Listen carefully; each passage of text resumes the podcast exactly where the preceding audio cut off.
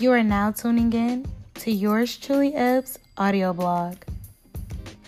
We have all spent some amount of time in our life putting something together, knowing that when we were finished, it was indeed going to be something great.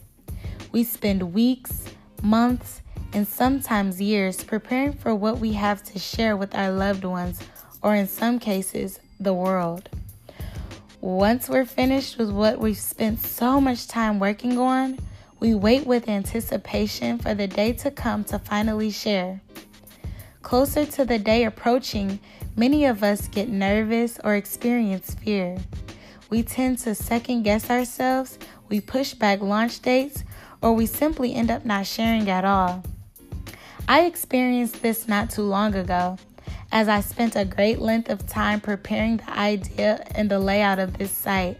I was so excited and couldn't wait to share what I had been working on.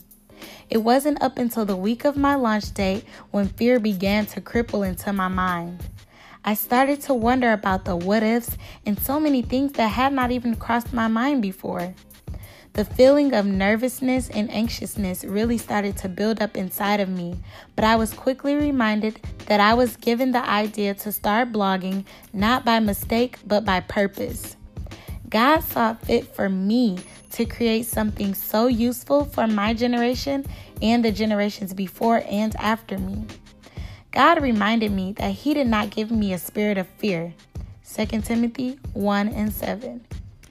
It was in that exact moment when I realized where the fear came from, and it didn't take me long to send it back where it came from, too.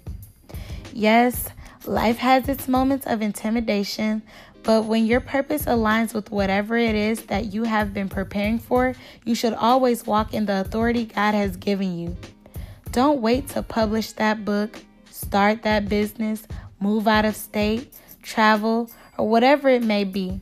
If you are meant to do it, then do it. Someone out there is depending and waiting on you to step away from your fear and walk in your purpose.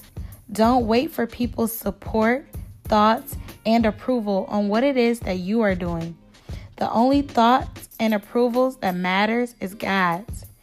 Use the wisdom he gave you and seek him in all things. He is the other side of fear.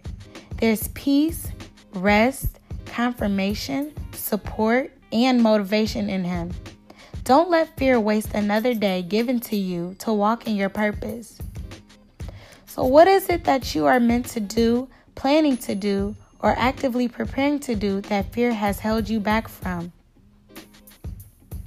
My prayer today is that from this day forward, we will all walk boldly in the authority that God has given us, and that fear will no longer have place in our minds or in our hearts.